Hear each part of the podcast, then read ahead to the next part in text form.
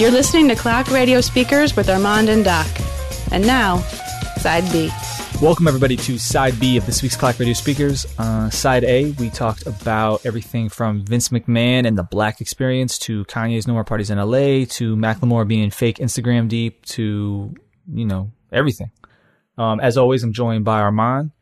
Um, you can check out the show on Twitter at CRS Podcast. Uh, use the hashtag Clock Radio Speakers or just check check us out, clockradiospeakers.com. And as always, our episodes are also on fourthdistrict.com. So, uh, uh, do I call, should we call you Mr. Wake Up? Is that how it works now? I was gonna say Mr. Wake Up, and I realized that was weird. Wow. Yeah, that's very weird. Very No, weird. First off, don't call me Mister because it just makes me feel old. don't call me Mister and don't call me Sir. Oh, sir. Yeah, those those two are the worst. I use sir all the time at work, like in like a disarming sort of way. Like you got it, sir. People are like, what? What, what, is, what is this guy's problem? You said in a disarming way. like, um, oh, Right. So, um, we we were talking music for probably the second half of side A, and we still have more music to talk about. yeah. Um, where do you want to start? Uh, so we've got we've got Future, Yes, we've got Meek, Meek and we've Millie. got and we've got Lecrae. and Lecrae. Uh, let's let's start off hot. Let's go Meek. Let's go with Meek. Um, so we kind of knew that Dream Chasers Four were, was coming, right? Yeah. But did anybody have any idea that he was going to put out a four track EP in the middle of January? Um. Yes and no. Okay. Why do you say that? He had to put out something. So Um, that, not, that's interesting. Why do you say that? I'm not saying that because of the Drake battle. I'm saying that um, really his court case, I think, motivated him more than Hmm. more than the Drake battle because he violated parole. There's a really good chance he's going back to jail. So the idea in those cases is let me make sure that I put out things to where income is still generating while I'm away. That's one of the things that stifled him while he was locked up the first time, where they put out stuff. Was it like right before he went in or something like that? Yeah.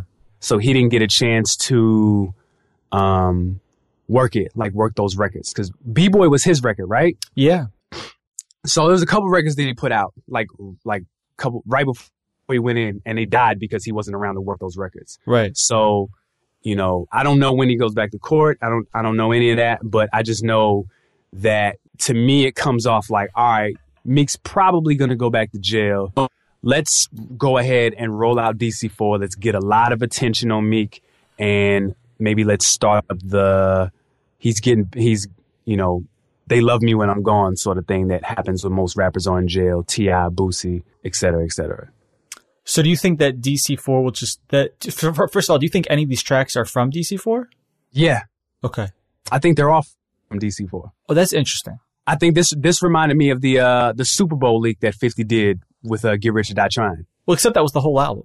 No, no, no, no, no, no, no. Remember before the album leaked, there was the four track uh little sort little like sampler. It was uh was it Heat, If I Can't, PIMP, and something else. I don't remember that at all. Yeah, there's a there's a Super Bowl leak of four tracks, and then the album leaked for real. They're like, oh wait, why do why do we want to download this four track thing when we can get the whole thing now? Interesting.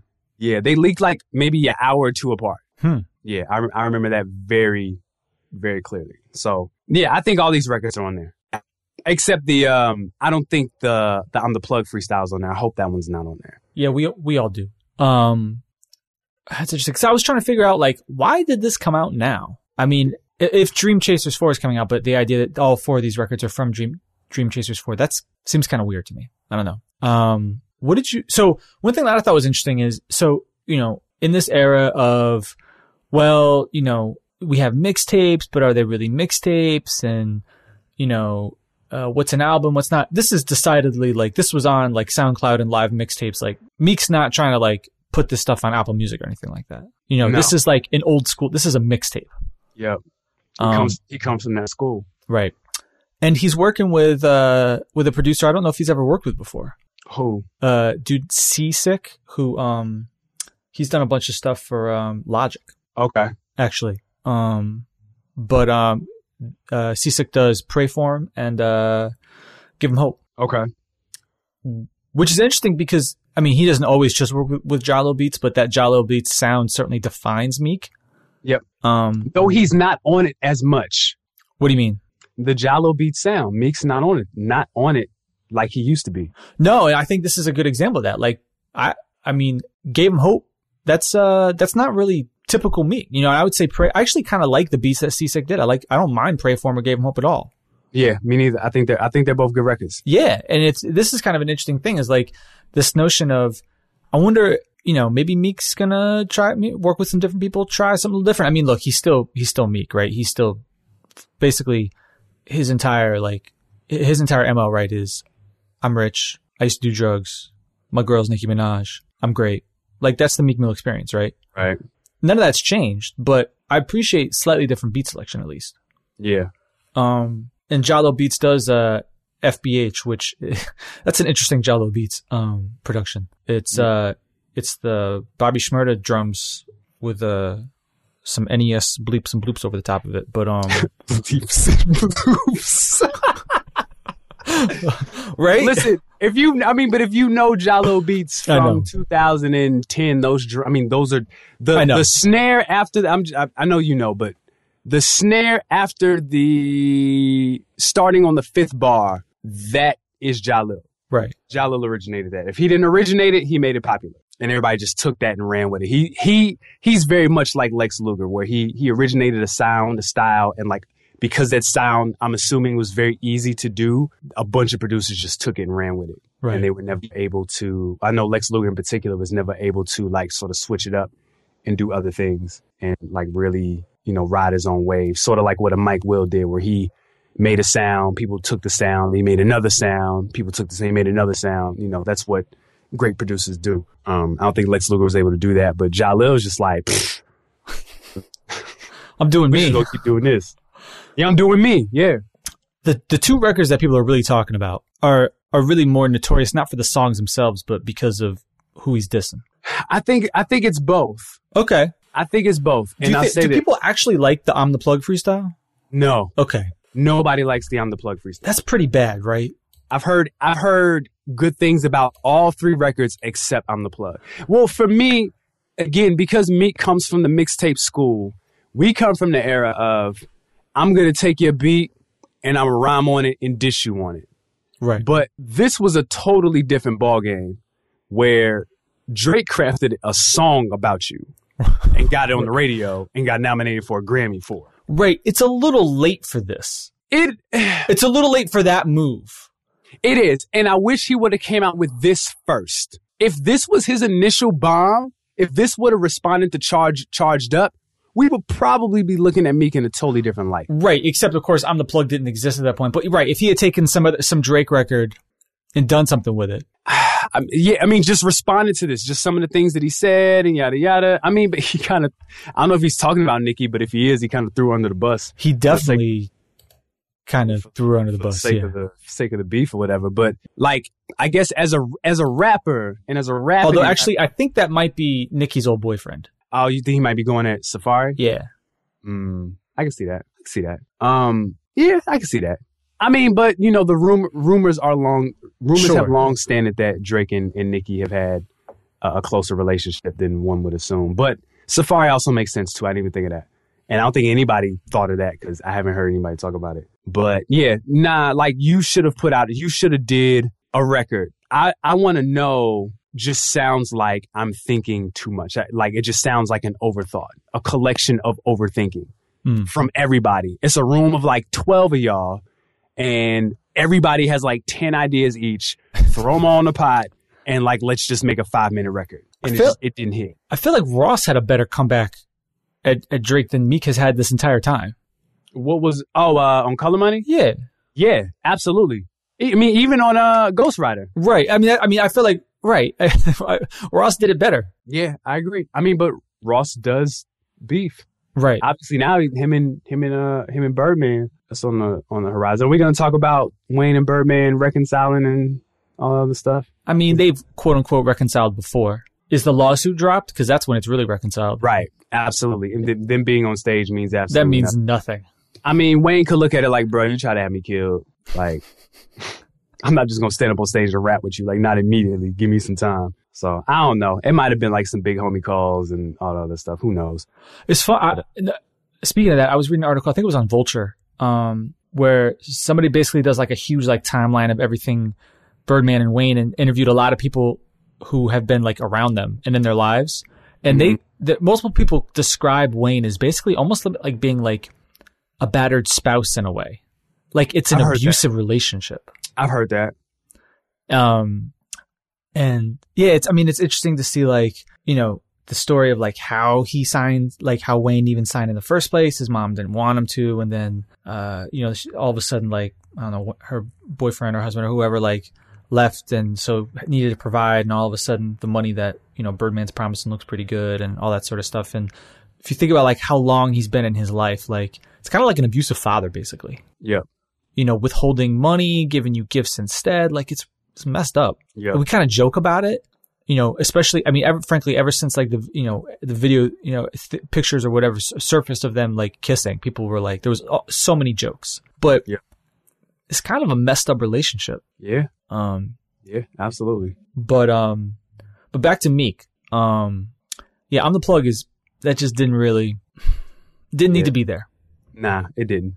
He could have easily thrown a line. If he really wanted to do something, he could have had a really good line. He could have put it into one of his other records, but no. Yep, agreed. All right. Like what he did with 50. That's the interesting thing. I mean, I gotta say, like, because I don't really, I try not to pay attention to the fact that there is even something in this world called Instagram beef.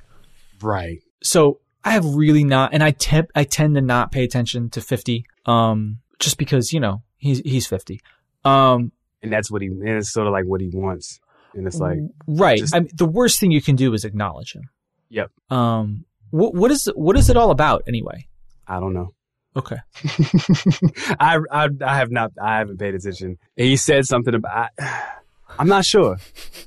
I'm really not sure. I'm really thinking about like why did he diss 50 cuz Meek and 50 were cool. Well, I don't know. Ross and 50 are not cool. They're not cool, but Meek and 50 were cool.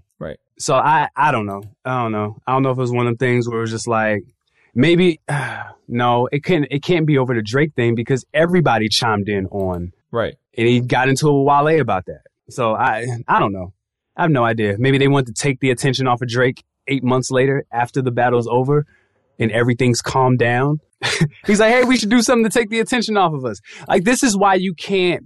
This is why people, not even just rappers, you cannot put so much stock on social media, like specifically your likes and your uh, activity, because if you get a thousand comments on something that you post, think about it. There's a thousand people who engaged you, um, who thought it was important to engage, engage you, but there's probably 10,000 or 20,000 people who saw it, if not more. So actually millions, because I think Meek has over a million followers. So out of those million people who saw your post, if you only have a thousand people who respond, is it really like, do you really need to take the attention off? And isn't in most cases, isn't that just like a troll? Because that is the king's, as I tweeted earlier, it's the king's language of social media is just trolling. Let's just say stuff to get people to respond. If Meek wouldn't have, and that's what we talked about on the show, if Meek would not have responded and just dropped these three records and then the other record he dropped last night and then the video for the, the trillist that he put out, he'd have been fine. Right. now the focus is on oh he's beefing with 50 cent. And it's not about the music. It has to stay about the music. Well, I, I think the problem, I mean, I, I think I said this on Twitter earlier this week. Like, it's clear that Meek takes this stuff a little personally. absolutely. Um, listen he, he listen the song he put out last night this is how i know he takes it personal because the intro he quoted tupac. Every emotional dude i know loves tupac. No you just need to get keep your emotions in check he wait, he put another. What, what, what did he put out last night? he put out a record last night uh well, he's really learning from Ross. Put out a mixtape, Oh. then put out a new song. Well, shoot. I mean, you put out a record Saturday night during the NFL playoffs. It gets overshadowed by the 50 beef. Uh, Oh, this record Fu- called Problem. Yeah. Huh. Gets overshadowed by the 50 beef. Um, then Future comes out Sunday morning. Then Kanye comes out Monday morning. Put out another record. Because people have already forgotten about the four that you just put out. Well, right. Or the only thing that they remember is the fact that you diss Drake and you diss 50. And now y'all are in a meme beef. right. So, I mean, Meek Mill. and and that's what and that and that just it just sucks, man. It sucks. It sucks because you don't want to see as much as we talk about if this is your livelihood. As much as we talk about people on the show, as if this is your livelihood, I don't want to see anybody not be able to make money and take care of themselves and their family. But like, you just gotta be smarter. You just you just you just have to you have to treat it you have to treat it like work. And I always tell people like that when it comes to music and the music business. Don't get overly um in in like engulfed in your work because then it becomes all about your work and now your heart is attached to your work. So if you have a bad day at work, your whole life is ruined Mm. until you fix whatever you did wrong at work. But if you make mistakes at work, if you, you know, if you miss a deadline, and I'm not saying like don't work hard, but if you miss a deadline, if something happens, if a customer says something or whatever, whatever, when you clock off and you go home, you can leave that part of your brain at work. And the most you do is, all right, well, I'm getting ready for work the night before, whatever. All right, this is what I'm going to do to fix what happened last night. And then you go into work with a new setup. But when you take your work home, it affects everything else around you. And that's what Meek is doing. He's taking his work home. And I'm sure, I'm sure you, I'm sure you know that growing up as a military brat, just how like I don't want to call it dangerous, but like the the potential ramifications of that. Oh, I take my work home all the time. Oh well, shoot, there you go. Well, you work at home. I, I, Where you take you take your you take your work into another room. I take it downstairs. yeah, you take it downstairs. Like It's real funny. No, no joke. Like my wife and I always joke, like, cause so you know, upstairs we've got my office, my wife's office, and then the second bathroom. And when I walk up the stairs in the morning, it's like, oh, I'm commuting to work. Like it's a, it's an inside little inside joke that we have because we're corny. But like, it's funny. Like this is my office. This is where I work, and then I go home. When I'm done, I go downstairs. and that the problem is when I'm working on music, or whenever you and I are like trying to do stuff last, like you know, doing mixes, whatever, to get out. It means I basically never leave my office. Mm. anyway, I guess I agree with with that point about Meek. I think just in general, it's not even just that he takes his work home with him; it's that. And it's funny because like Ross is his guy, and like Ross's whole thing, he's a Ross is a character, like a a manufactured character that he has then now begun to like live his life that way. But like, it's so funny how personally Meek takes all this rap stuff. I don't I don't think it has anything to do with necessarily taking your work home. Like I think in just in general, like, I, yeah, you know, I think he's a sensitive guy about that. right. Clearly, I mean, the whole his whole reaction to the whole Drake thing, like, you know, you get this by Drake, and you know, you're you're posting pictures of you with stacks of money on Instagram. It's like, man, your insecurities are just like Nuts. everywhere. Nuts. Speaking of stacks of money, can we go ahead and just ignore Norm Kelly? Can we do that? Oh, Norm, Norm, Norm. collect- can we collectively Uncle Phil him out of? That's somebody. If we're talking about giving somebody attention, like just the fact that I even mentioned, That you know his name. yeah, that's too much. so we can just go ahead and end that there. So, with all of the theatrics and everything else aside, is this a good starting point for Meek musically? It's or not does bad. it not matter because the theatrics have overshadowed the music? No, I think it's not bad. I mean, it does overshadow a little bit because, ironically, right? I mean, Meek's album. I mean, it was Meek's album. It wasn't like a terrible album or anything, right? If you're a Meek Mill fan, you probably liked his album, Yeah. but all the theatrics have have sort of gotten in the way of that. Um, so the one thing that he actually needs is just to put out music, but. I still think like I mean this this little four track EP seems proof to proof enough to me. He's still acting as though like he's waiting for like he it's like he needs that validation like oh you got Drake on that one. I don't think he's heard that once from the people. Now there's some people who you know who who just don't like Drake and they like Meek Mill so they're going to say what they say but like in general he has yet to put out something that made people go like oh Mm-hmm. and it's like he keeps thinking well let me try the let me try again like he needs that clearly Yeah. because it's interesting like when you have a beef like this how do you get closure right. you know the and it's and it's funny all you got to do is see the lines that he sort of will try to like reference to sort of try to flip. It, it's he makes it really clear what lines hurt him the most. Oh, the uh World Tour, your girls That- tour, like, yeah. completely hurt his heart. yeah um he's struggling with that one. It's true. He's really struggling with that one. Because like he'll he'll still put the line in about you know you you didn't really write it but that's not what he really cares about. Right. Yeah the world tour line Hmm. anyway I agree. what about you? Do you think this is the? Do you think he's on the right path? Yeah, So you're. Are you, so when is Dream Chasers four supposed to come out? Do we? We don't really know. I think we have a date, but you know, um, both of the artists that we're going to talk about after Meek just sort of put out music on a, a seemingly on a whim, but they they they they sprung it on us. So I, I wouldn't be surprised if Meek was headed in that direction as well, or at least we got the date maybe a week or two out, not too Right. far out. Right. Um, but yeah, I like, I really like FBH. Like that record is hard. I like Meek. See, because Meek is on a lot of these slower tempos. Of like if he's on those sort of tempos, when he goes to the 92, 93 BPM joints that Jahlil gets him on, it's like, it's like a breath of fresh air. Right. So I think because, and because I'm such a fan, I've been a fan of Meek since Flamers 2, and that was just all Meek and Jahlil. There's like 40 tracks on it, and they're all him and Jahlil. So, you know, Red Rose, I, mean, I don't think uh, Red Rose was on that one, but like those, those sorts of records that are really fast and it forces Meek, not only is he running, not only is he loud, he's running. And I like when Meek runs on a beat. It's, it's, um, very uh, frantic. And I, I like when Meek gets frantic on a record. And FBH reminds me of Frantic Meek, where he's just running after this beat and he will not stop until he catches it. Um, or just runs, runs alongside it. Cause I guess to say he catches it means that he's behind it and he's not behind it. Like he's, he's on the beat. Right. Um, and then the other two records are, are they're solid. They're solid. I could totally do without the I'm the plug. And the one that he dropped last night was all right too.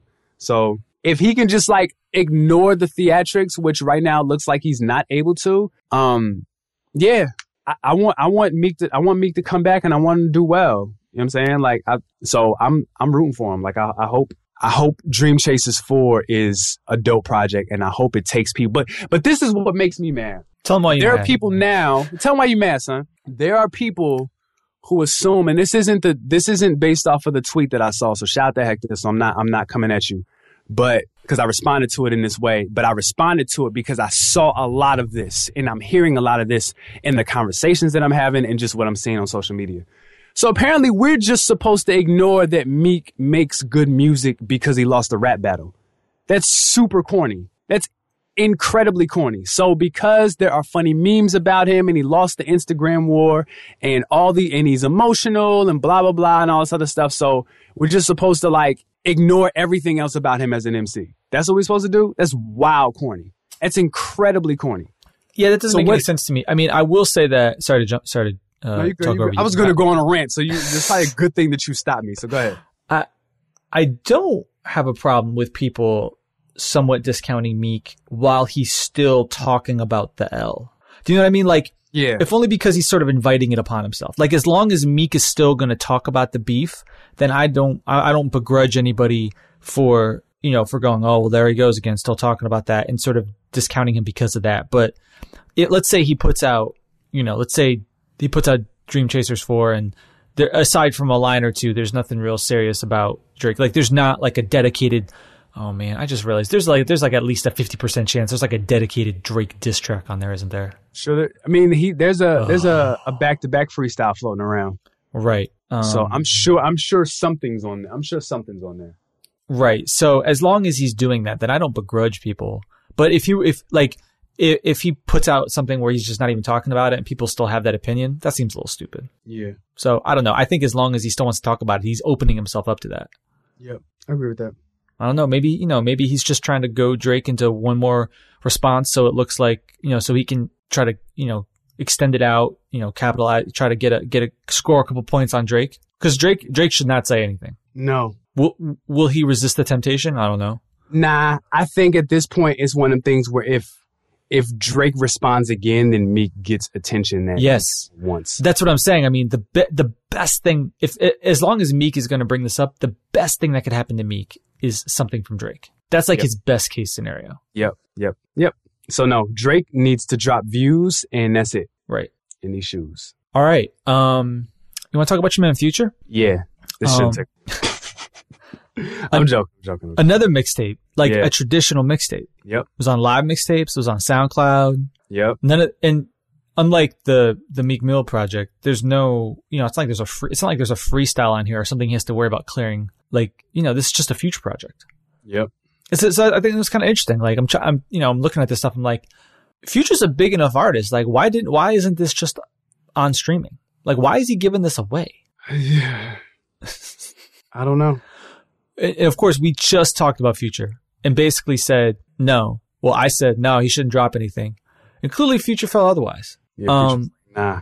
Now, part of it is he's got this tour, and I'm trying to, I don't know, maybe he wanted the, the publicity for the tour, but I also think that, again, like, you know, there's a newer generation of fans that has a different relationship with music than I do. Like, Yeah, I, I feel like I feel like he feels like he needs to strike while the iron's hot, and it's like, fam, the iron's not gonna get any hotter. Like you're good. right. And I, I don't know if these records really do anything for him. They- It's, they're, they don't, they don't like make his situation worse. It's Future's amazing to look at and study because and, and his fans as well because the general consensus for purple rain which i wish i was hoping for a prince sample somewhere but the general consensus is what you said. These re- they run into each other. They sound the same. Future doesn't sound motivated blah blah blah. That's pretty much all of future's records minus like his hits Right. so it's funny when people say, well, all these run into each other. So what about the other three mixtapes and Dirty Sprite 2 that aren't Real Sisters and March Madness and whatever else? They sound sounds like regular future to me. Well, I, I think his flow on some of these records actually kind of remind me of old Future in a sense, Who is old future? like 2012 Future, Like Pluto future? Maybe a little after that, Like even turn off the lights? like Mike Will Future. uh Mood at Dope Future? Uh, Eh, uh what's the before other record? Cause I was listening to something and some other records came on. I forgot about Tony Montana. What was the other record? What was the record he did with Wayne? Wayne did the remix and said something about Emmett Till and caught some backlash. Oh, I forgot about that. Oh, um, and it, and it, uh, and it. What's the name of that record? Ah, killing me. Hold up. Nope, we're doing this. Karate Chop. Oh, Karate. Ch- I never liked Karate Chop. Nah, Karate Chop was dope. Um, yeah, some of his like I, the beats are still definitely like more or less modern, modern future. But I don't know. I got a little bit of an old future vibe on some of them. Some of the songs work. You know, like if you like future, some of these songs work. But I like all. I like. Was it all night? All right, something like that. That one's cool. I Like, like- the beginning. It's, it starts off all right. I like Inside the Mattress. I like Purple Rain. I like Salute. But some of this is just, I don't know. Like, I think it's pretty clear. Like, Future is not trying to, Future's like, here's what I'm doing. Here's what works. You're totally right. He's like, I'm striking while the iron's hot. He's going on tour with Ty Dolla. Um, it's called the Purple Rain Tour. And, uh, I'll be really mad if Metro Boomin doesn't somehow have like a, have, have, have something sampling Purple Rain that he's worked into the set by then. That's what I'm saying. Like they, they, they, they missed that. That was right at the rim. Um, may- maybe I'm just being too hard on Future. Like maybe the new answer is just put out steady music so your fans always have something new. Maybe that's the new. Maybe that's the But- way to go. Does it become because we're also waiting on him and Mike Will's tape. That's that was well- supposed to come out before Purple Rain. So now we still got something else to look forward to. right. I don't think that it was wrong. I don't know. I don't. I don't agree with you when I think. Would you say like a year? Take a year off? Yeah. I mean, when I said take a year, I mean what I meant by take a year off was not be as like I'm not saying don't put any like don't show up on a verse ever or do anything. I meant like fall back, no. Don't do any more um uh guest appearances. features. Yeah, don't do any features for a year. That would be fine. But I think that if this project would have came out after the tour was over, No, I don't got- disagree with that. you've got all the attention in the world now. Your future. Right. You're you're freaking you get attention because your the mother of your child is engaged to one of the most popular athletes right now. right. To the point to where every Sunday people are talking about you while Right. he's playing. Right. So, the uh, by the way, the, the Carolina Panthers dude doing the Esco dance was hilarious. Right. So you have you have the attention, and that's what a lot of rappers fail to realize is there are other avenues for people to talk about you, and you've got a clear path for people to talk about you outside of your music. But musicians and artists, we're so focused on the music that we don't look at all that other stuff. And he could have fell back, chilled until the spring or something like that. Cause I don't, who wants to hear Future and it's seven degrees outside? I don't. Right. I I don't know. I think I, I you're right. I mean, it's funny because he is at the point like he is this is the top future, right? I mean, I'd be stunned if he was if he had it if he got to an even bigger stage. Yeah, I was gonna say possibly because it that shoot that might he might be able to get higher than this. It's possible. It is. Sky's the limit. you know, to you keep on, just keep on pressing on. I'm just gonna let that one sit out there for a little while. Um, yeah, Yeah, he could. He could. It's it's very possible for him to to uh to be hired. but I, I don't think this sound is what will get him. I think there's a limit as to where he can take this sound. Well, okay, so here here And that's I, I guess that's that's really my problem with it. Like that's why I I assume that he needs to fall back because to me there is just a cap on where he can take the sound. It this sound won't cross over. I agree. I, I think that the I think that like would and the danger with keeping like coming out if you continually put out a similar sound, the real danger is just that it gets co-opted and now it's not your sound anymore. I agree, and that's what happened to Tucha and a lot of other rappers from the South that sort of take off and do. This is this is what I think happened with Future and why Future I don't think is going to uh, venture off beyond this sound because he always quotes Honest as being the I was trying to I moved to LA and I was trying to expand and expand my brand all that other stuff right so Right. Honest flopped crazy. So of course the narrative is he goes back, he goes back to his roots, and he does what what got him to the dance, and now that blows up to a greater degree than what it was before. So either the narrative is gonna have to change, or he's going to have to stretch outside of, and that's the reason why I'm surprised the Mike Will tape hasn't come out yet because I like Metro, but Metro is super Atlanta. But Mike Will has the ability to make a more universal sound for Future without with it with uh, with it maintaining its authenticity. Hmm. But for whatever reason, they're, they're sitting on that. Hmm. So, mm.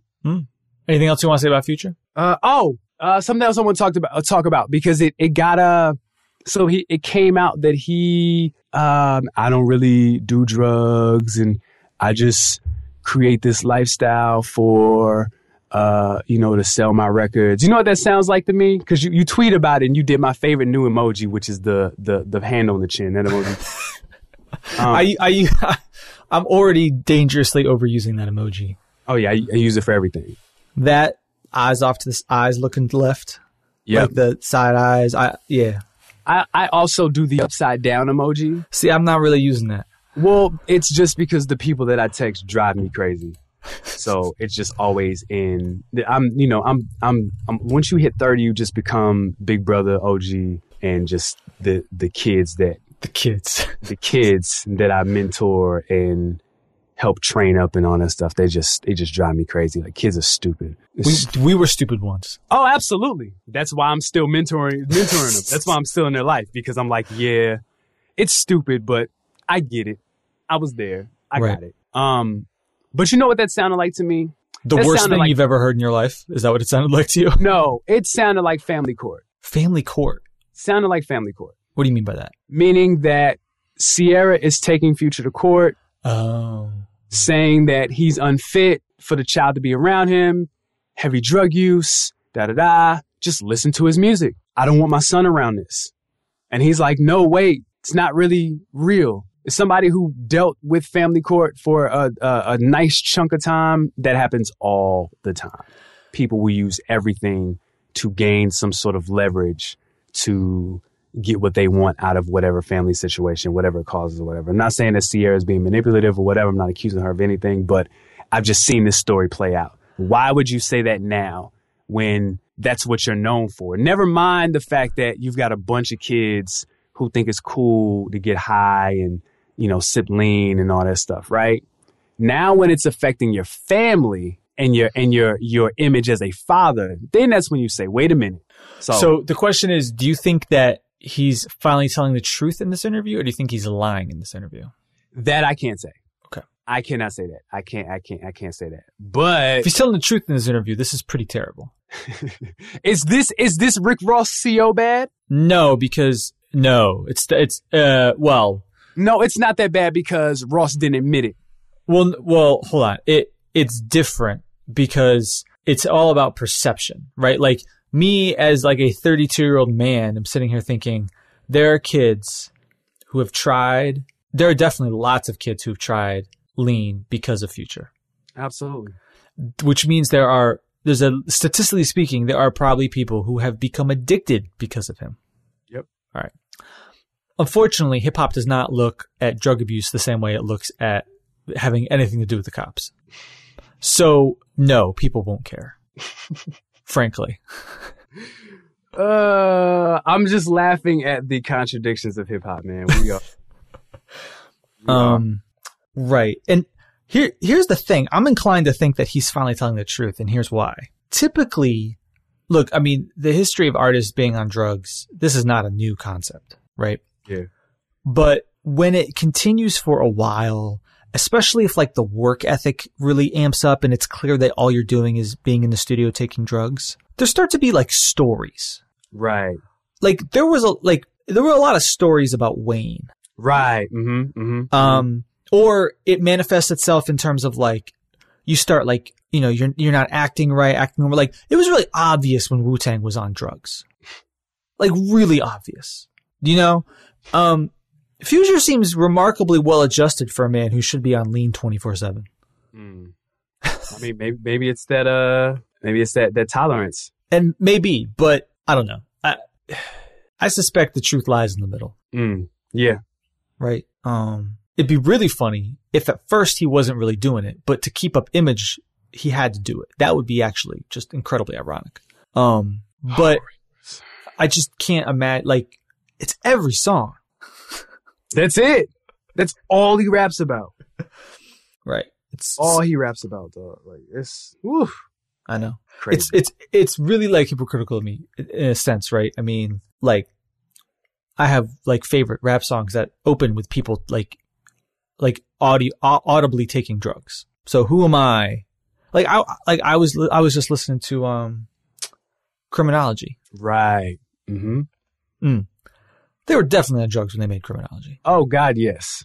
right? But I love that record. Right. I just put that on my, like I have a, I have like, a, I have something I listen to sometimes when I'm, when I'm like lifting cause I have like a little setup in my basement and I feel like, you know, you put, put on criminology, you feel like you can like, you know, lift a car up. Probably because Ghost was on enough drugs to lift a car up. Like Right. you can feel that energy. So I feel hypocritical saying that, but like having the sort of the distance of it now that I'm, you know, a 32 year old man, soon to be 33 because I'm old, like, I, it, it bothers me a little bit. That's all. And there's always been this thing in hip hop where there's like, are you glorifying it or are you reporting it? You know, Right. Future is glorifying it. I mean, okay. We've really crossed over. all right. So here, here's the question: Right. What is reporting? Um, I guess versus, okay. Ver- I mean, I mean, because obviously, if we say what's reporting versus what's glorifying, obviously, reporting is just stating what it is, and then Right. glorifying it is saying, "Hey, this is cool. Do this." But who? Hmm. who gets to decide? No, no, no, not not who gets it, because I think that's really that's a that's a super gray area. Sure. But okay, who's? I just want I, I want to use Yeah. somebody as a reference point. What rapper reports? Who reports? I mean, Nas is the, is the classic example, right? Because I'm I'm listening to Illmatic right now. Uh, yeah, I mean, yeah, He's always, whether or not it's true, he's always described that way. he's yeah, yeah, yeah. uh, You're getting, you're starting to sound like Whisper J. oh God, Whisper J ad libs. I had to shop and float. Yeah. Stop it, young, and you 106 in Park. Yo, Jay's the king of dated references. like he will reference something that when you hear it 10 years later, you're like, dang. The best is uh, Shorty a Blackberry Bold. Yeah. Uh, something about a sidekick, Yeah. right? It, nobody was using a sidekick in 2009 when that album People came were out. barely using. No, 2009 was the last run of BlackBerry, right? no, Blackberry's BlackBerry, yeah, but the sidekick? Yeah, the sidekick was done. Sidekick was done. Didn't it have? Didn't it have like one last like leap? Nah. I thought it had one. I mean, like where it it they put out a new sidekick to try to keep up with the iPhones and the Blackberries and even like the G1 the Androids or whatever. But like people were like, nah, the technology had, and nobody wanted to, you know, flip a phone off of there. nobody was tucking their shirt tucking their shirt into their phone except forty year old men. The the best part about that whole era was like dudes would have two phones on their belt. two. They used to do that with two ways too. Mm. Two phones, and these were large, clunky phones. Large clunky phones, yeah. They used to like they would click like crazy when you type them. They typed super loud. You couldn't roll over and like respond to a text at two in the morning. There was no creeping going around if you had a sidekick. It was a different era. We, we're old now. Yeah, like your girl will wake right up. Like, what are you doing? You are you to- popping popcorn? You need the touch. You need the touch screen to creep. Yeah, touch screen, touch screen. but I mean, even then, you could you do it a little too hard. And now they add the now they add the little the little vibrate on there. You know what I'm saying? You gotta you gotta go you gotta you have to go out of your way. This has been Armand and Doc teaching you how to stealth text at night. I mean, you know. Listen, we're we're old because we've seen a lot, not because of our age. That's that. That's that kind of fake deep Instagram stuff I'm talking about. Yeah, I mean, you know. Hey, all right. We could just do a whole album of that. I'm down. Every, every song title is just terrible. Just terrible. We're just gonna Wherever hit you go, there you are. I'm totally down with doing an album called Wherever You Go, There You Are. I'm down. Ah. Just find a bunch of find some five percenters who who can produce and do spoken word. We in there. Oh, there's a lot of spoken. All right. Anyway, um, Let's uh if you can talking about? find Papa Wu, like I'm we we're we're money. Papa Wu, Big Rube.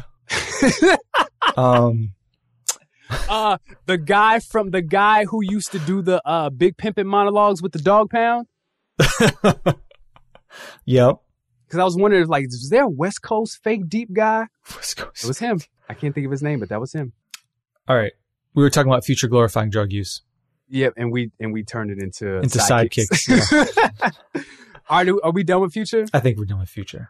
All right, let's uh let's wrap up and let's talk about Lecrae. Let's completely switch gears. Yeah.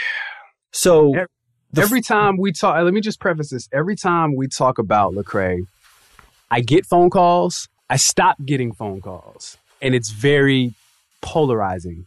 So let's do it. Prior to it used to annoy me, and now I'm just like, you know what? It is what it is. Like whatever. so Church Clothes one and two, those were just mixtapes, right? Uh, yeah, but he ended up putting a modified Church Clothes one for sale, sort of what Drake did with So Far Gone, and I believe Church Clothes two was uh like a full project. There was no Don Cannon on that one. I don't think. Yeah, I'm, I'm looking it up right now. I'm trying to figure it out. Uh, no, it was hosted by Don Cannon.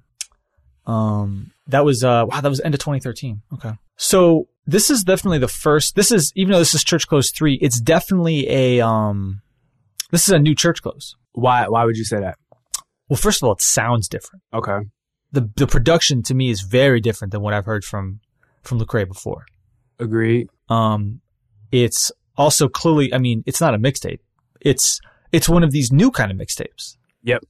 It's kind of a mixtape, kind of an album. Yep. It was released direct to Apple Music, and I'm assuming Spotify as well. Yeah, it was on Spotify too. Right, right. Uh, so you didn't have to go to DatPiff or Live Mixtapes to get this. Yep. And I felt like, and correct me if I'm wrong, the point of the first, like not the point, but one of the things of the first Church Clothes mixtape was like, here's Lecrae being co-signed by secular hip hop. Mm-hmm. Church Clothes 2, a little bit more the same. Mm-hmm. Not really much of that on Church Clothes 3. I think he's finally realized that chasing the cosign is like chasing the wind. Hmm. It doesn't matter. You are a walking Instagram caption nah, generator chill, today. chill, chill. I've been in Ecclesiastes and it talks about chasing Just the wind. kidding. Relax, relax. Don't do that. No, I'm joking.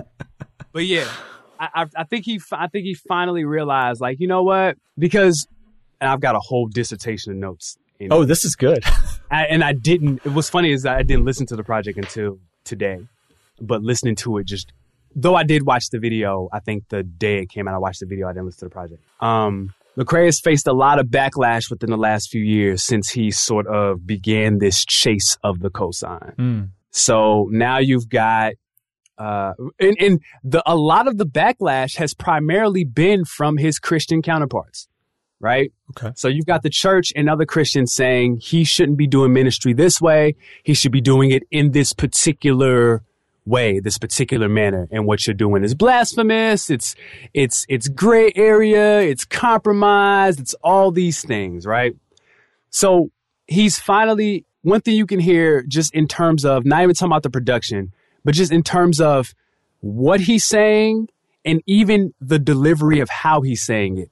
He's just like, I can't please, I'll never be able to please both sides. I wholeheartedly believe that this is what God wants me to do. So I'm just going to do it. And that's the that's the best place you can be as an artist when you're just totally resolved in yourself that this is the lane that I'm going to drive in and I'm going to do 65 and that's it. If you're going to honk your horn behind me, go around me. Well, I mean, but he's still talking about how he hasn't sold out. He's still talking about his haters and his critics. Like, Well, I think he has I think he has to acknowledge that okay, cuz it's it's gotten louder with each progression and then especially within the last few months just with all the they changed their mission statement on their website and it doesn't say Jesus and there's all this crazy stuff that people have um I'll say it exploited um for views Mm. and uh oh oh god I'll I'll talk about it views and and uh just stuff right and when you think about as an artist when you when what you say begins making money and creating opportunities for other people but it's like at your expense you're going to feel away about it. Like think about how many people make money off of Drake that Drake doesn't even know. You know cuz he'll say something and maybe the media outlet will pick up what he says and the hits that they bring to their website or the traffic that they drive to whatever media outlet, their blogs, their vlogs, whatever it is, generates an income for this particular group. And they don't care about, because I'm, I'm not saying it, I'm not saying it, this is it with Lecrae, but like when, when it's people like that, they don't, they don't necessarily care about your well-being. They just want your content or they want whatever you say and whatever you do to produce content that in turn will, um, create a business and become somewhat lucrative for them. And so I think he has to acknowledge it because it's it's gotten louder, particularly within the last six months. He has to. Interesting. But um so that's the stuff I don't really know. So that's good to hear. yeah, oh yeah, I'll, I'll talk to you about it offline. Yeah, it it it's yeah, it it's it's gotten crazy. So yeah, he he kind of has to talk about his haters or whatever, whatever, whatever. But I also believe in the idea of, as we've talked about on the show, the reoccurring theme, not giving a particular thing too much attention. So outside of that, what are you doing? Hmm. Just in just in general. So I still have a whole lot more to say, but like, what direction do you want to talk about with this project? I was pleasantly surprised by this project. Okay. Specifically, and I have been really critical, outrageously critical Yeah, you have. of what I saw as. Now you tell me, is it was it? Would you consider it more of a Lecrae thing or just more of a Reach record thing, where it was really clear that this was like meant to be? Oh, this is kind. This this sounds like the mainstream stuff that you've heard of. It's just Christian, Uh, that's a Christian hip hop thing. right? I, I've been exceedingly critical of that, and you know, I don't know if we should give credit to maybe it's Lecrae making a conscious choice to do something different. I don't know if this is you know because most of this is produced by S One, Mm-hmm. who produces what seven of the ten tracks here. Yeah, I think he, he's all over, and, he executive produces, so he's Right. all over. Right.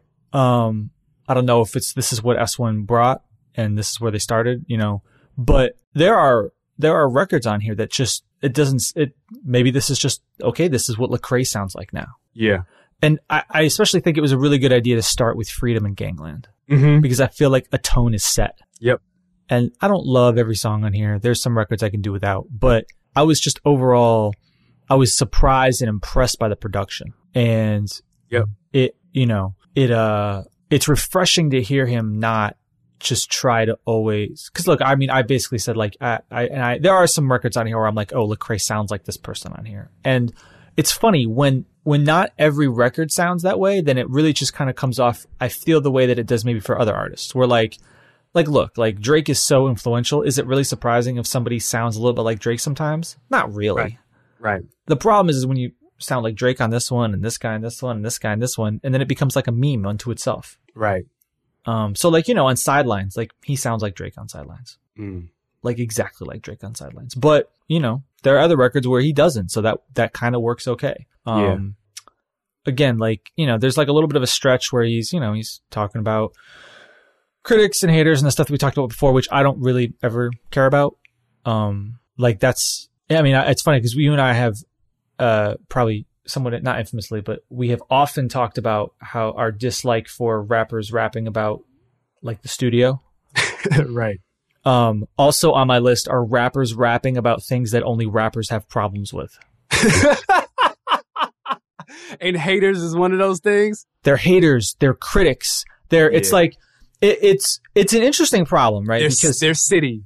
well, it it's an interesting problem because he basically he's rapping about the feedback that he gets as a rapper. hmm And you end up in this really tight swirl of feedback where it's like, what are you rapping about? Yeah.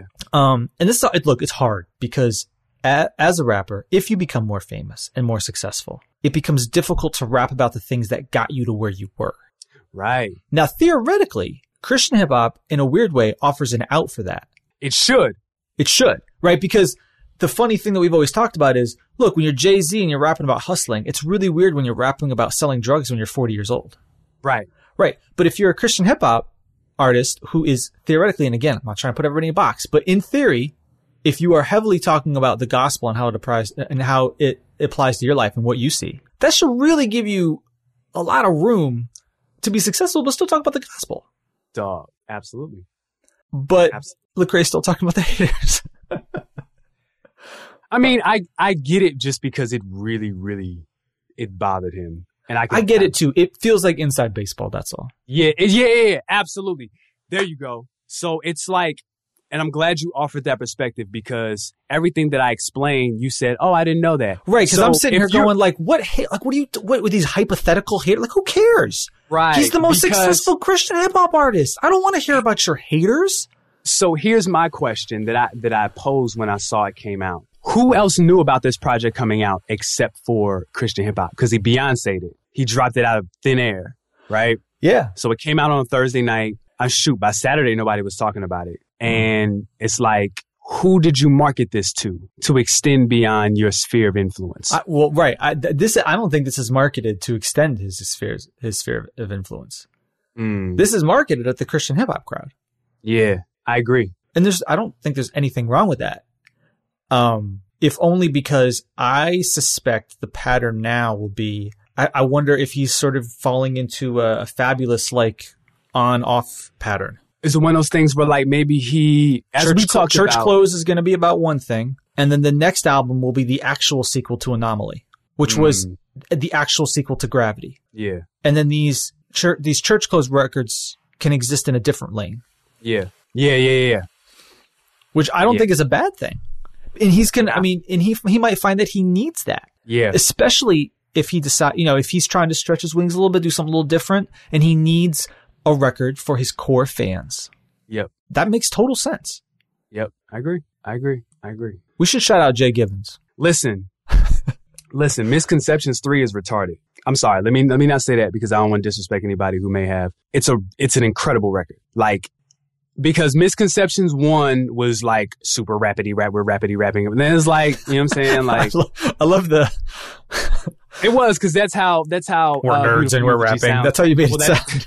that's how they sound when they rap. Like oh, we are rapping and then and then and then it's like that. And it was cool, but it was too. It was like too boom bap. It was like when it's not when you can tell. It was like Def Jux boom bap, where it's like I'm gonna make a boom bap beep, boom bap, boom boom bap. Like when Has it's that, anybody tried to make a boom bap beat that actually has the phrase boom and bap in it? That's You just the sort of rapperish thing we could do. probably somewhere, somewhere in the world that, that record exists. Absolutely. So that record was super like boom bap, but it was like it was cool.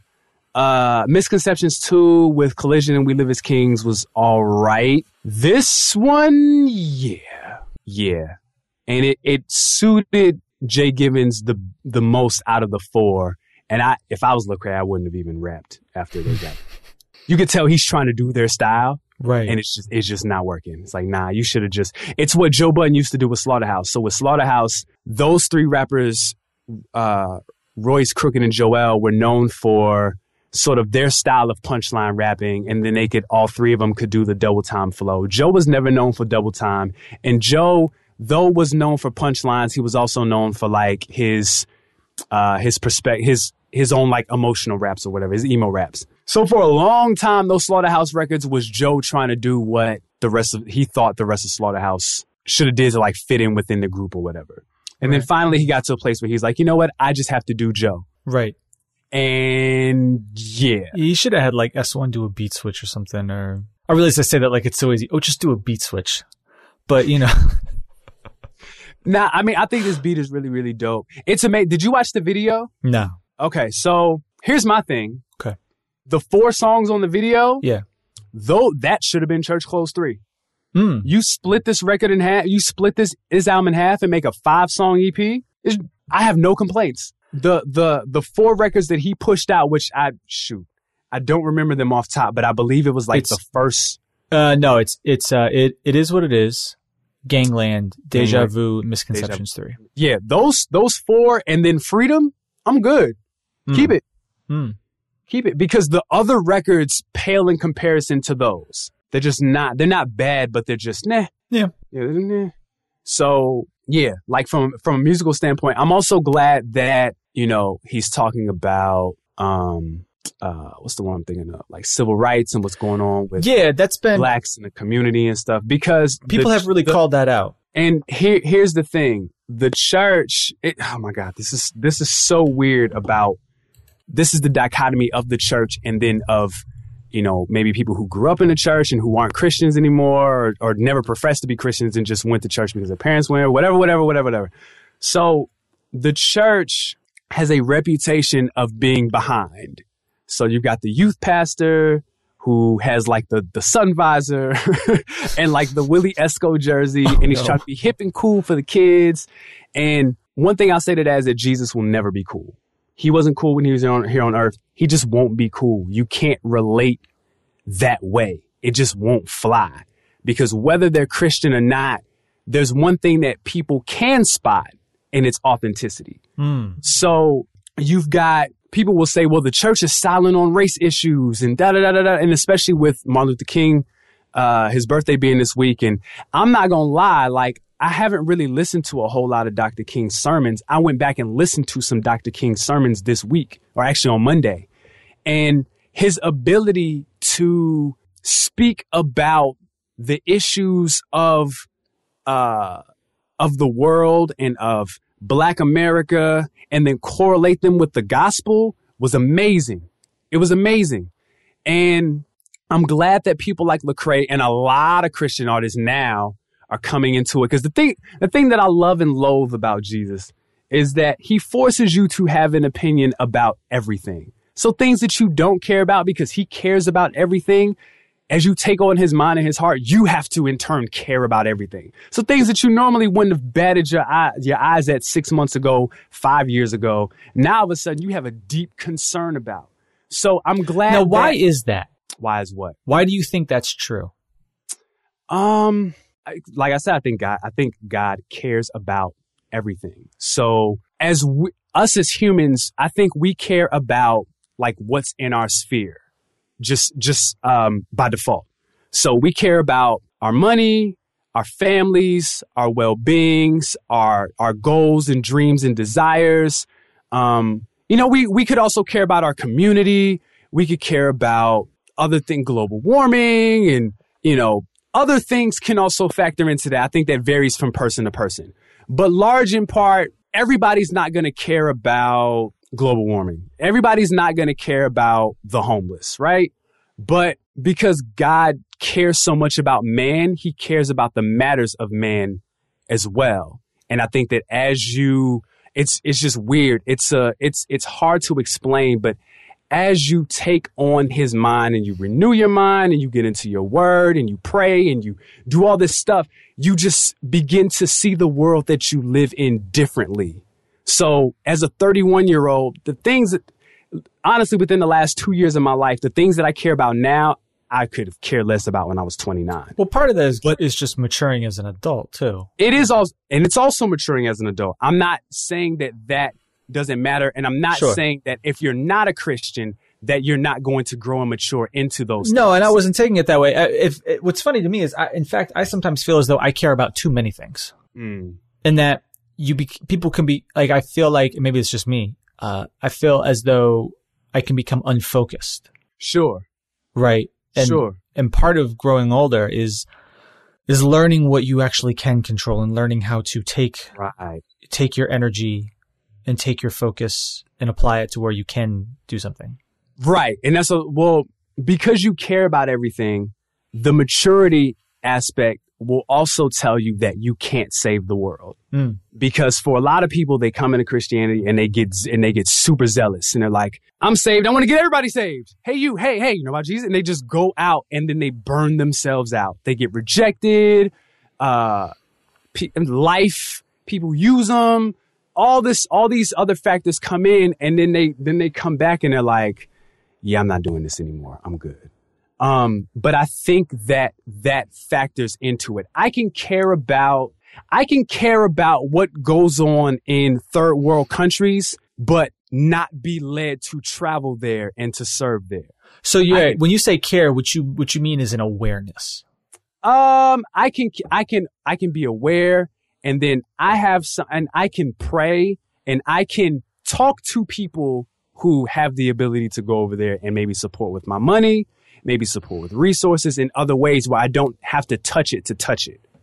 Okay. If that makes sense. So I love the fact that this project is very aware of what's going on right now. I really, really like the concept of gangland because I've always been fascinated with gang life and what if, if, I don't know if it's still on YouTube, but there's a documentary called Bastards of the Party that is incredible that talks about how, where the Bloods and the Crips derive from, how it derived from the Black Panther Party, and then the crack era and all that stuff, and what it evolved into, which is what you largely saw in the 90s and then still see today.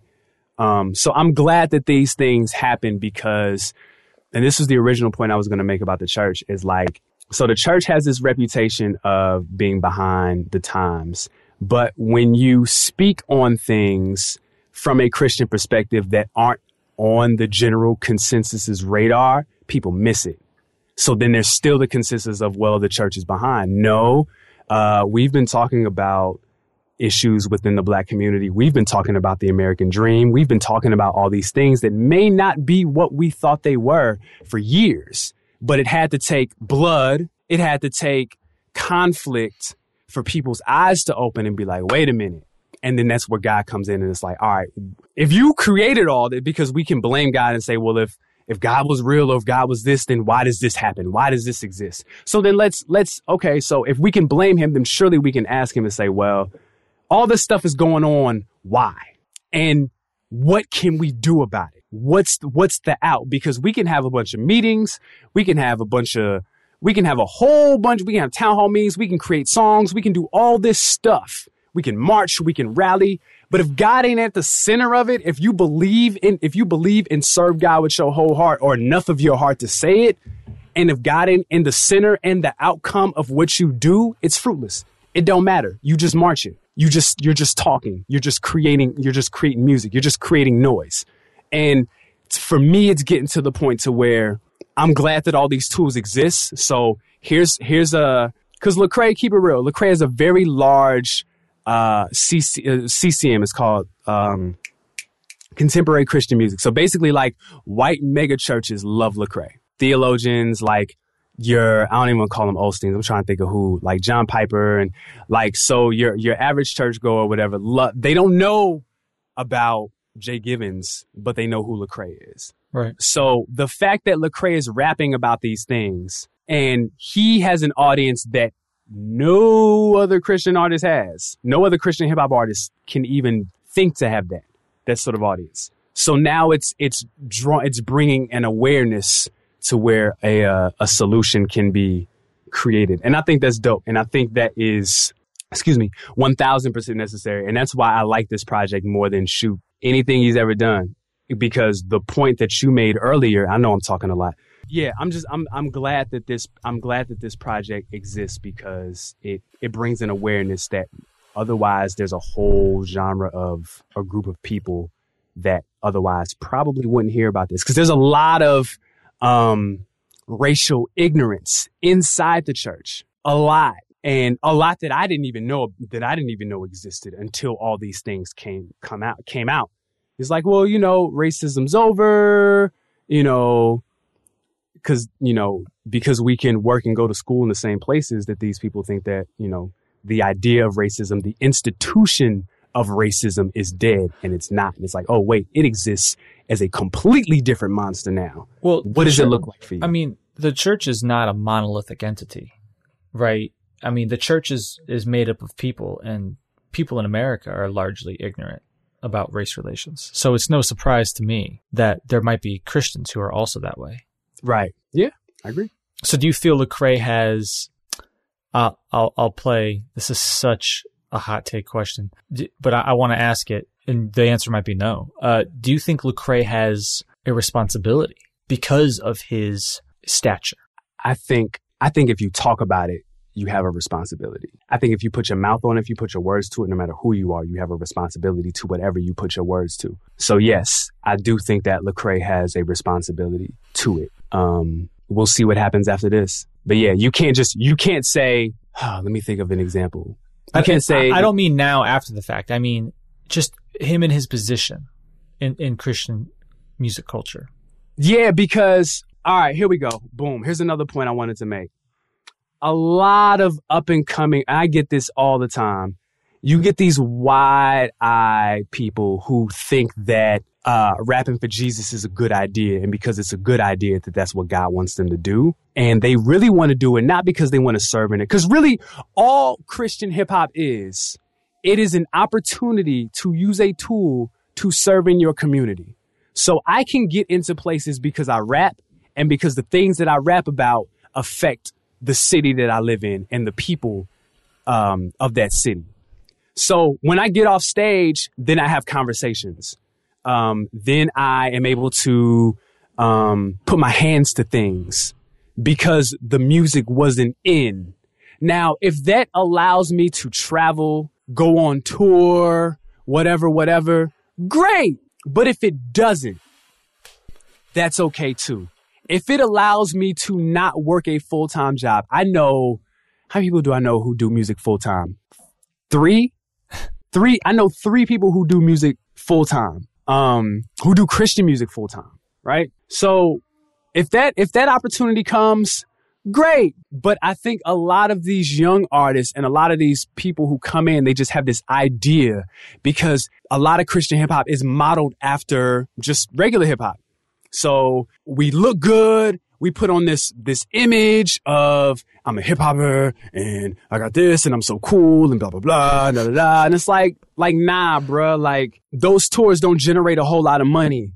Um, the the the the the crit the, the the some of the churches and the promoters that I've seen and I've dealt with are more shisty than the dudes who won't even bat an eye at Jesus.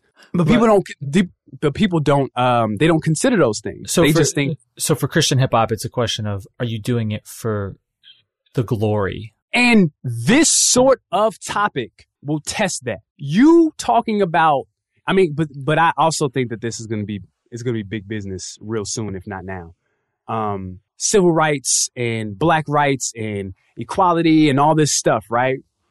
Um, it, it's potentially dangerous for you. It's not just we in the church turning up you got you have to like you you asked if Lecrae has a responsibility. That responsibility could get you hurt. That responsibility could uh, take money out your pocket. That responsibility could put your family in harm's way. You got to consider those things too, because if you if you don't and you go into a wide eye like yeah we on tour and you go to a city where you don't know nobody, you ain't got no look. That stuff don't go away. Like you got to be good in certain cities just because you're a Christian, just because you know Jesus and God's my bodyguard. Like, nah, like I want to go to California, but there's certain places in California that I can't go. God is not your wish fulfillment factory. No, not at all. this is, and that's, stop doing this, Doc. And this is the thing that I, I, I love. And I'm not even a Christian. I'm just setting you up. good, but you're, but you're asking the right questions. And this is what, this is what I love about talking to people who aren't Christians, because as you said, you call it inside baseball. A lot of Christians play a lot of inside baseball. So then when they talk to people who aren't Christians, they use Christian terminology like secular. And you heard secular and you were like, Armand, what, what the heck is secular? Like, this sounds stupid. And it does. It sounds incredibly stupid. So here's this idea of dream, and you're talking to the guy who has a record called The Dreamer. And this is why I made a song called The Dreamer 2. Because The Dreamer too um, chops the head off of the dreamer. Because as a Christian, your dreams don't matter. Like you need to, if your dreams don't line up with the will of God for your life, it's just a dream. It's just something cool. It's a good idea. And you can't necessarily, but the good thing about it, and I don't want to say like, I don't want it to sound like, um, you're trapped in this prison of, because when, as your desires become God, then like you're totally cool with it. Like, yo, this is, I never, I didn't think that I was into carpentry. I didn't know I was into, uh, fashion. I didn't know I was into podcasting, but it's led me here. I thought I was going to rap. Now I can, now I realize that I can go around the country and speak and create organizations and work with nonprofit sectors and all that other stuff. You don't even think about that stuff. But if you're like, yo, my dream, I have my dreams and my dreams and it becomes a wish factory and you rub on your Bible and Jesus pops up and says, what do you want? That's not how it works. I just, I just That's- imagine like Robin Williams in Aladdin. Yeah, that's exactly what I with the wh- what's that what's that hat called the swami or something like that? Yeah, that's not how it works. That's not how it works at all. And I think a lot of shoot, a lot of Christians, just people in general, just really don't understand like Christianity as a lifestyle. They get it as a concept, but when you really like put your whole life into it, it's a totally different monster. And it's beautiful and it's amazing and it's the best decision I've ever made in my life. But it's also very, very hard. All right. So if there is a change in uh, the sound quality of my voice, it's because in the middle of my Jesus rant, uh, um, my computer decided to freeze. My very old and half-witted, capable computer. It's a decided- veteran. It's a veteran computer. It's a vet in the game. Yeah, you know, it's, it's Big Daddy Kane. It's you know what I'm saying. It's good. It's good for it's good for a verse. It's been out in these streets. Yeah, but you know, I don't know if I want a whole project in 2016. You know what I'm saying? But you get you a couple verses, and, and so it's one of those. So um, it's taking like 45 minutes to restart. So I'm on my iPad, and we're basically just going to wrap the show up and just say thank you guys for listening because this was a very action-packed episode of Clock Radio Speakers. Wouldn't you say so, Doc? Yeah, and uh, I really, really want to hear uh, what people have to say about this. Uh, we always do, but hopefully, uh, hopefully, we said some things. I mean, it's not like we said did this on purpose. It's not, it's not like we started out going, "Oh, today we're going to have this conversation." Like I had no idea what Armand was going to say on the, for for Lecrae. That's honestly one of my favorite things of the show is Armand and I. We don't typically like plan out much. Like we say, "Oh, we're talking about like here." uh, Here's pretty much what, what I knew going in. We were going to talk about Kanye, Meek, Lecrae, and Future. That is all we talked about. And Macklemore. and Macklemore. So to get that conversation out of it, I love it. So Yeah, uh, hopefully, hopefully you guys appreciate it as well. Use the hashtag Clock Radio Speakers or hit us up at CRS Podcast and let us know what you think. Um, as always, check out old episodes on fourthdistrict.com and clockradiospeakers.com, soundcloud.com slash clockradiospeakers. And please, please, please rate and review us on iTunes. Um, Armand, you got anything else? We should probably do a like a commercial Mm. for the vote to vote for us on when I like a, like an iTunes commercial. I think that'd be smart. We could do that. We could do that. We'll figure out something. Just make you a beat. You know what I'm saying? We'll find something. I'm about to dig in your Dropbox right now. Just dig in the Dropbox folder and see what we got popping. See, dig in the Dropbox. That's a, that's another song title we could use. See, but then you have to like scratch it up like primo, like dig, dig, or dig, dig in the drop, drop, or up, up, up. You know what I'm saying? Right, and then we need a different like voice for box. Cause it's real for real. It's just, it's just And on that note, we are done with this week's episode. Thank you all.